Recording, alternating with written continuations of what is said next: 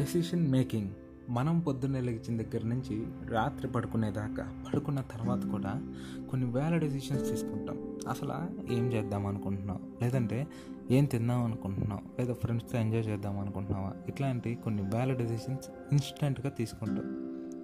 బేసికల్గా డెసిషన్ తీసుకోవడం as a human మనకు పెద్ద కష్టమేం కాదు. ఒక్కోసారి తీసుకున్న డెసిషన్ బయటకు చెప్పడానికి ఇబ్బంది పడుతూ ఉంటాం.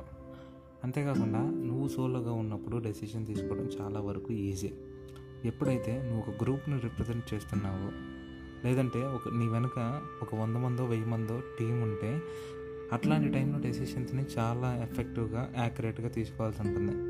అట్లాంటి సిచ్యువేషన్ కనుక మీకు వస్తే ఆ సిచ్యువేషన్కి జెన్యున్గా రియాక్ట్ అవ్వండి.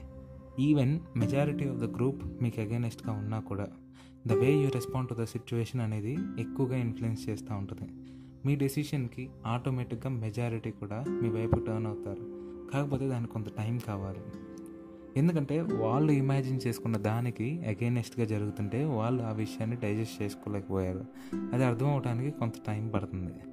ఏదేమైనా సరే నువ్వు ఒక్కడివి ఒకవైపు ఉన్నా నీ టీం అంతా ఒకవైపు ఉన్నా సరే నీ డెసిషన్ మీదే నువ్వు స్టిక్ అయ్యి ఉండు ఎందుకంటే అదే జెన్యున్ కాబట్టి.